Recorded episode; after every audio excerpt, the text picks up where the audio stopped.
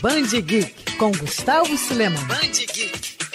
Já faz um tempo que os filmes baseados em gibis se tornaram um sucesso. Batman, Superman, Capitão América são tantos longas que a gente perde a conta. E isso sem contar aqueles lançados nos anos 40, 70 e 80, que são lembrados até hoje. Mas se eu te contasse que existem várias obras que você já assistiu e até mesmo é fã, que também são adaptações de histórias em quadrinhos e você não sabia. A gente começa a lista com o Máscara, de 94. O personagem publicado pela Dark Horse surgiu em 87 e é um pouco mais sombrio e violento do que aquele mostrado nas telonas. Com o sucesso do filme, o Máscara se tornou um fenômeno, ganhando até mesmo um encontro com o Batman e um desenho animado. Ainda falando do cinema dos anos 90, temos Homens de Preto. Criada em 1990, a agência caçava, além de alienígenas, criaturas sobrenaturais nos quadrinhos. Originalmente lançada pela desconhecida Hercel Comics, Men in Black também já teve gibis produzidos pela Marvel. Em 2001 foi a vez de Do Inferno virar filme. A obra é baseada na graphic novel de mesmo nome, criada pelo mestre Alan Moore, onde a história de Jack o Estripador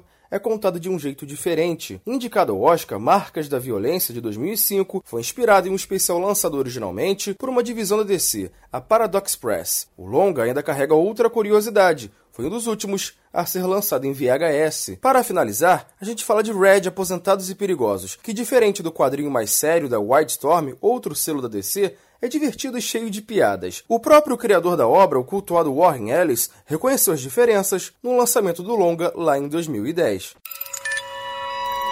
Quer ouvir essa coluna novamente? É só procurar nas plataformas de streaming de áudio. Conheça mais dos podcasts da Band News FM Rio.